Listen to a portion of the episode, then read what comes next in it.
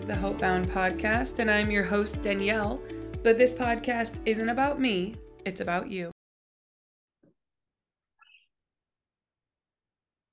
Hi, Kristen. Thank you so much for being on the podcast today. I'm really excited to hear what you have to share.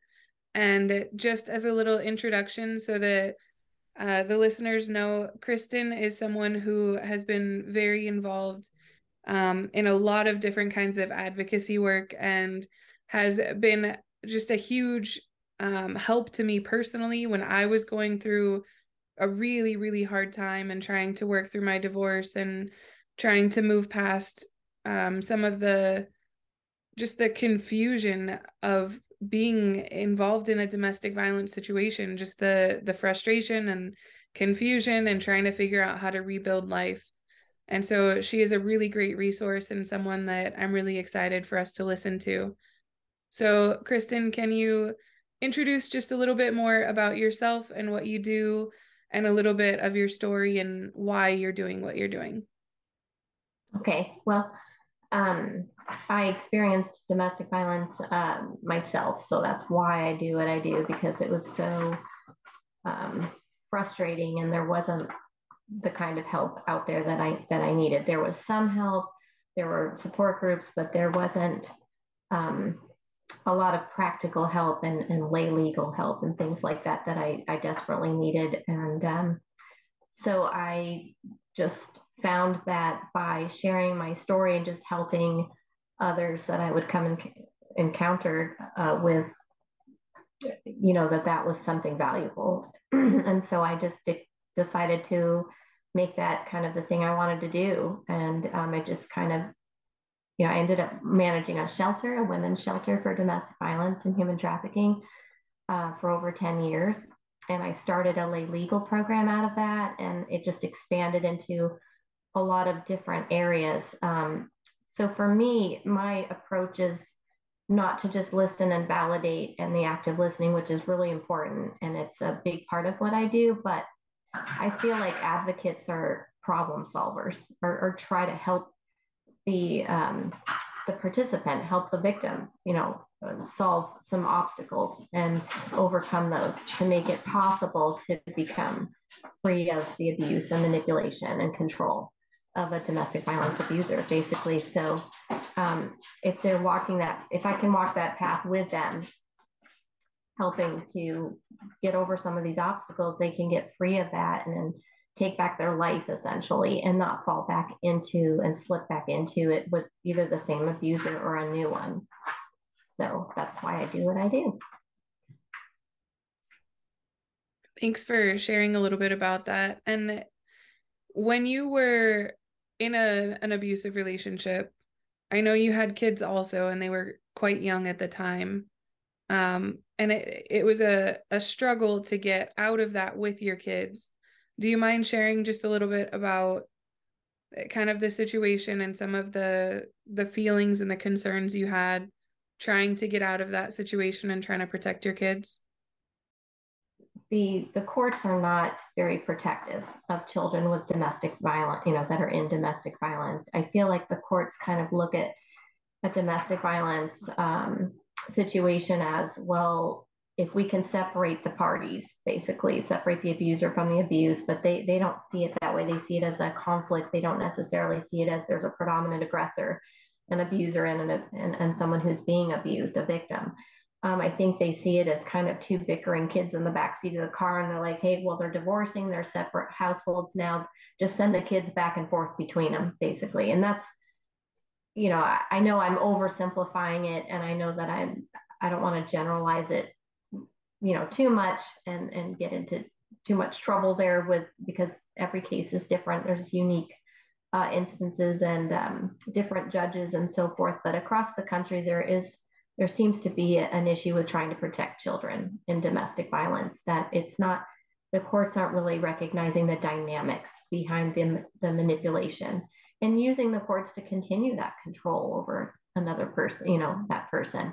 Um, so a lot of people say, why doesn't she just leave? You know, well, there's so many obstacles in the way. First of all, um, every 30 minutes, a fam, a woman and children are, are turned down from a shelter in, in Arizona. So that's just in our state. So there's nowhere to go, number one. So that that's a, a good reason. Another reason would be, um, and I've talked to many, many clients that I've had that they didn't feel that they were going to protect once they separated um, because then the children would be alone with the abuser, you know, and then they weren't going to be a buffer for them anymore. And that was very alarming to them. And uh, there were um, clients that literally went back to the situation. I know of um, several women who actually stayed until their child was in high school or graduated, and then they left. They, they waited all that time just so they could be protective. Um, so there are studies that are out, and the Judges Journal has a particularly good article, and it talks about domestic violence and the effects on children's brains. And um, children's brains, you know, they have the fight or flight as well. So that cortisol dumps into their system and adrenaline and and things that affect their actual makeup of their brain while their brain is developing.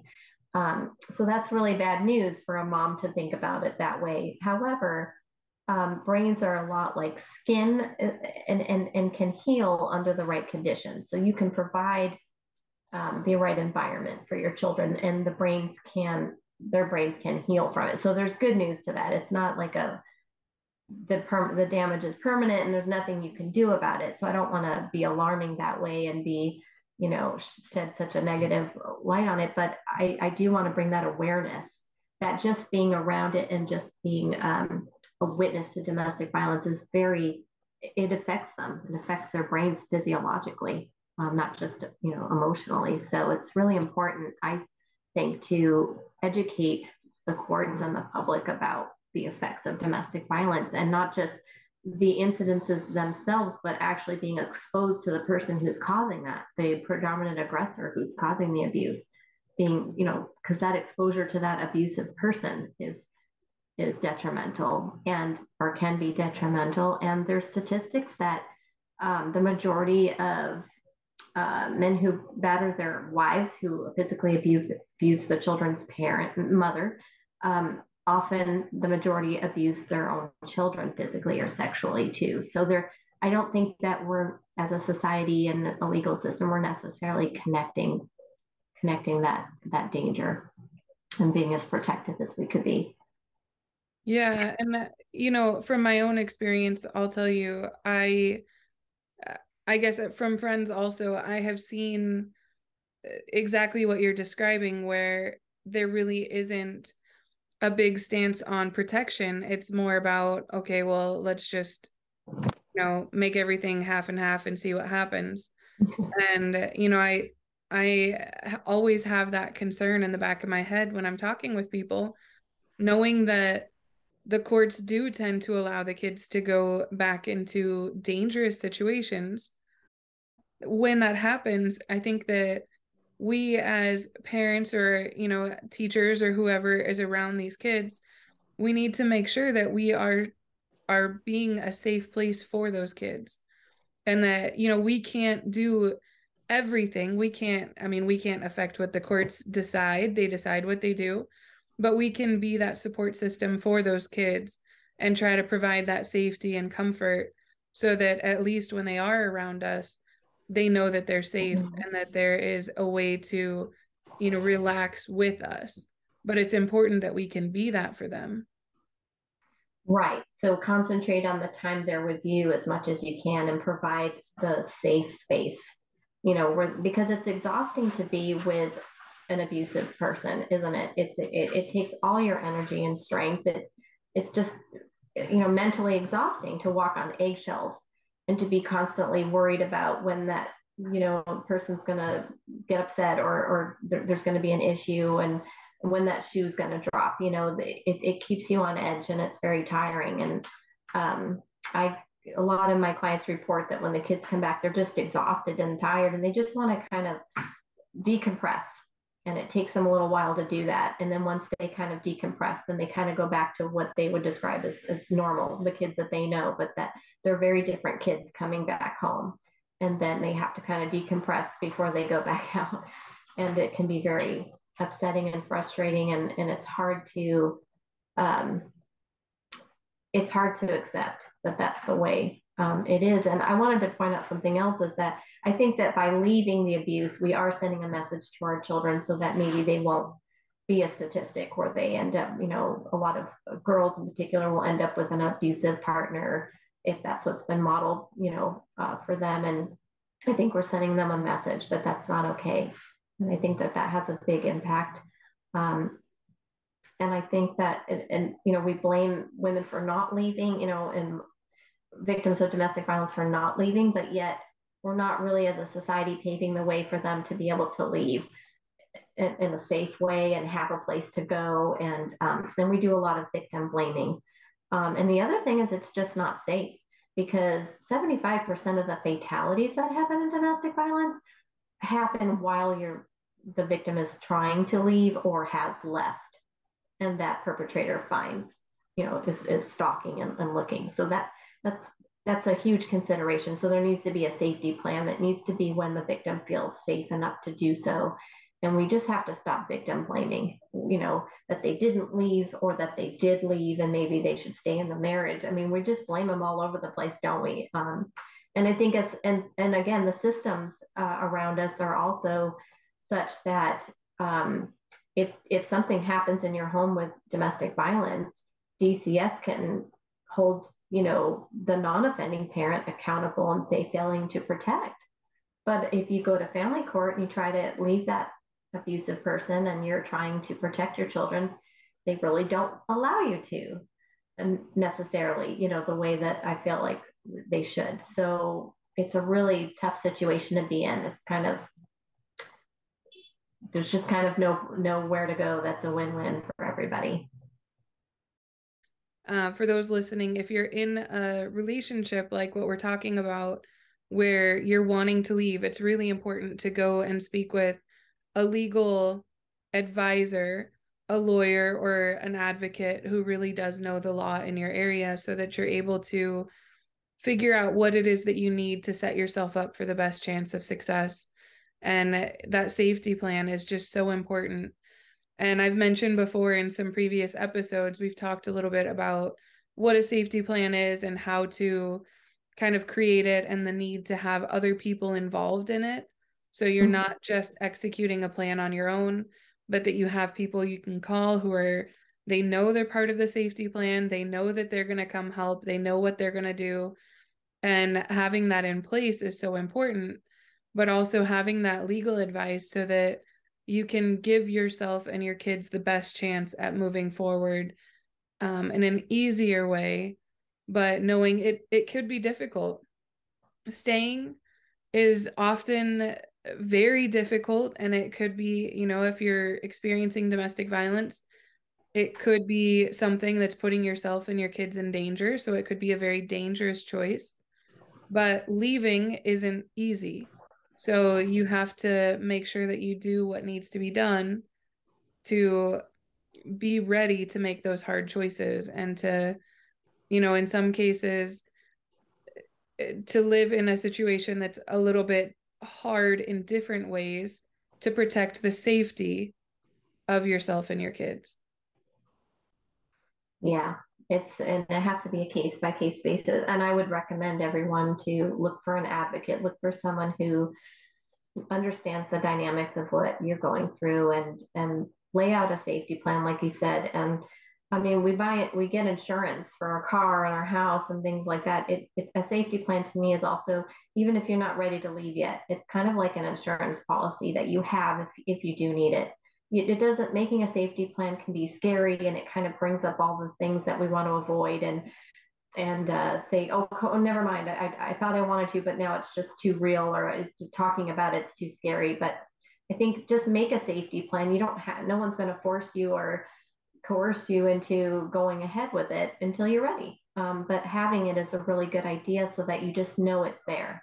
And so I think that it can be comforting to know I have the safety plan, I have um, somebody, and also confide in someone, whether it's a friend, whether it's a family member, um, maybe just a neighbor um, confide in someone. I mean, there's a, a, case that's being retried right now where the husband killed, or allegedly, he was convicted, but then they overturned it on appeal due to a, a piece of evidence that was allowed in that that they're saying shouldn't shouldn't have been. And that piece of evidence was the wife's letter to a that she gave to a neighbor saying, if something happens to me, my husband did it. And uh, and then she she was she died from poisoning and and um, so that's being retried right now. So I want to be careful with my language because it's alleged, but but um, so she didn't feel like she could confide it, it looks like in, in anybody. Um, so at least she, but she at least told a neighbor, you know. So what I'm saying is reach out to someone. Um, maybe you don't want to tell a family member not because they'll judge you or, but maybe they'll, you're afraid they'll be like, yes, let's, you know, and, and, and make you leave before you're ready or something. Who, who knows? There's, there's so many people with advice out there um, but I would say take advice from somebody who knows what they're talking about. Try to find an advocate. Um, I want to echo what you said about legal advice. Even if you think you can't afford it, there are some programs out there with, with legal clinics. There are reduced rate programs. Like in Pima County, there's a $35 consultation you can have through lawyers referral service and a reduced rate if you hire someone. Um, because paying a little bit of money or, or finding that advice in the beginning can save you a lot of trouble at the end and it, it can even save you money in the long run. It's kind of like a little bit of an investment in what you're about to go through to kind of get off to the right start and also find out what your rights are. Um, you know you may have a lot more rights than than you think. Um, you know arizona is a community property state so you know you're entitled to half of the community. So i mean a lot of people especially wives are very um, surprised to hear that you know that of the things that are available to them that they didn't know. So please do seek advice on that and, and just get to know what your rights are. I mean most of us did not get into a domestic violence situation overnight and it's not going to be getting sorry about that noise. It's not going to be getting out of it overnight. Um, it takes time and planning and in some patience and just some well thought out um, thinking it through carefully is going to make a big difference. And we've talked a little bit about situations that are more physically unsafe um, but there's also a lot of emotional abuse a lot of control where it shows up a little bit differently in the relationship. And maybe there's no physical risk, but you're realizing that you're being constantly talked down to, you're being called names, you're being yelled at. There are a lot of other kinds of really difficult abuse to go through. And so, you know, if someone is listening who they're safe physically, they don't have to worry about that, but they are dealing with these attacks or the yelling or um, situations that make them feel psychologically or emotionally unsafe, what are some tips or some um, helpful advice you might give them to try to stay safe, change the situation a little bit? Um, you know, if it's not necessarily something they want to leave, but they want to to work to protect themselves better. Well, I want to say a couple things about that. One is um, all I think every single victim I've ever uh, been involved with over all the years that I've been an advocate. Um, every single one of them has who had physical abuse as well as the verbal and mental abuse all said that the mental abuse was even worse than the physical abuse and now i had i was intaking um, residents with their face beaten up and, and marks on their neck and things like that you know serious physical abuse and uh, coming into shelter with the clothes on their backs, you know, um, some with children, some without. Um, and so I just want to say that the, the, mental abuse, they all have reported that that was worse, that the physical, um, you know, things, you know, injuries healed, but but the mental abuse is the hardest part. So I just wanted to say that part that I don't ever want to, we can't downplay the effects of mental abuse because without the mental abuse and emotional abuse, you can't keep your victim there. So the mental and physical, you know, the mental abuse is so important to an abuser to be able to keep their victim there because that's how they manipulate. That's how they keep you um, thinking it's your fault, for instance, or just manipulating the situation to keep you there. Um, without it, you know, they wouldn't, you wouldn't stay. So it's really important piece to this because it's so manipulative. Um, and so yeah there are things that um, and also i just one more thing about if you feel safe because it's just just been mental abuse um, i mean nobody expects that they're going to be a victim of physical abuse until it happens. So i don't want anyone to feel like they're 100% safe just because it's only been in quotes you know mental abuse thus far. Always be on the lookout that um, you know that it could escalate. Um, usually abusers only use the amount of abuse that's necessary to keep you under the control that they want, right? So if what they're doing is mental abuse and that's enough to keep you doing what they want you to do and keep you under their coercive control, then they don't have to escalate that. But maybe they're getting some pushback, or maybe they just, um, you know, feel like they need to um, exert more pressure and more manipulation. So, so I mean, so there isn't usually women are expecting that to be part of their lives. Um, but there are some non-defensive language skills you can you can use some some kind of neutral uh, things you can do to kind of stop emotional abuse in its tracks. Um, and I have found this to be very successful uh, with a lot of um, clients. I have like a, a few different tiers of, of the neutrality up to more empowering language that kind of you know takes more of a stand. So to, to give you an example um, instead of getting on the defensive because that's what abusers like to do they get us on the defensive like how why did you take so long at the store? What were you really doing? You know they oh no I, you know and then you get defensive and that puts them in the authority over you and that just starts a big long rabbit trail doesn't it of, of back and forth and um, that you know you feeling worse about yourself and then everything's your fault and then it just keeps that cycle going. So instead of saying well no i'm not or no i didn't you know um, just try to say something like well i'm sorry you feel that way. That's not how it went. You know just try not to defend and get into all the particulars of of um, defending yourself because i feel like that's just sucking you into this whole mental abuse uh, cycle um, you can say things like, that's an interesting way of looking at it.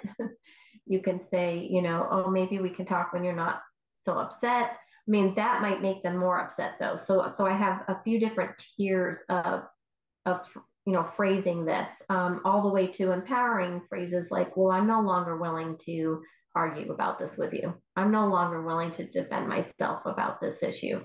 Um, you know, it's no longer okay for you to yell at me that way or cuss at me or you know, um, yell in front of the children or something like that. Or, um, you know, so, so there's language that's very neutral, like, oh, I'm sorry, you feel that way. I, you know, that's not the way it is and try to shut it down. Try not to defend and get into all the particulars and get sucked in. Just try to try that first. And then you can go all the way to the empowering stuff where maybe if you feel safe enough to just say, you know, I'm just not doing this with you. I'm, I'm, I messages. You know, I'm, I reject that notion that you're saying about me, and it's I'm not going to defend myself, and I don't, I don't have to.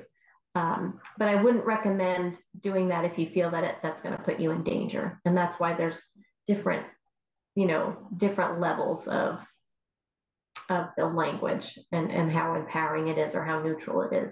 But there are ways to not get sucked into that because you have to tell yourself every time they get try to suck you in or accuse you of something that's their way of keeping you under that coercive control. You defending yourself you feeling like it's your fault you you know um, almost like you're a child in trouble with your parent. I mean it's you know try try to get out of that dynamic.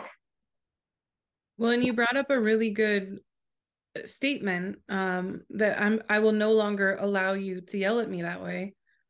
I know that when someone's angry and they're yelling and Eh, you know you're trying to end the conversation and it's not ending it can feel like you're doing the right thing to just let them get it out and to just not respond. Because you know not responding is better than making it worse. But at the same time even sitting there not responding that gives them permission to continue yelling at you. Thank you so much kristen for everything that you shared there's a lot of information there, and keep in mind this is coming from a domestic violence advocate who has worked with many, many women who are escaping very difficult situations. It's always helpful to speak with someone who's familiar with the laws in your area and who's familiar with domestic violence and who can help you evaluate your situation and create a plan and make some decisions. If you don't know any domestic violence advocates in your area, you can call the domestic violence hotline or reach out to me and I will do my best to find someone who is local to you. For those of you that are still listening that have not been in domestic violence situations, please do keep in mind that if you're trying to help someone, it can be, as Kristen said, a very dangerous time for them. So you need to make sure that you keep their safety a priority, and if they're comfortable or not comfortable, you need to respect what they say. Be supportive of them, but keep in mind it is their decision to leave, and as Kristen said, many who do escape domestic violence situations end up either going back to the same abuser or in a relationship with another one. We want to be there to help and encourage and support them, but we cannot make that decision for them. It's up to the individual to seek healing, to seek help, and to make a different life. Do you remember that story the other day? To walk down a different street. Thank you so much for joining us today. Together, we're hope bound. You belong.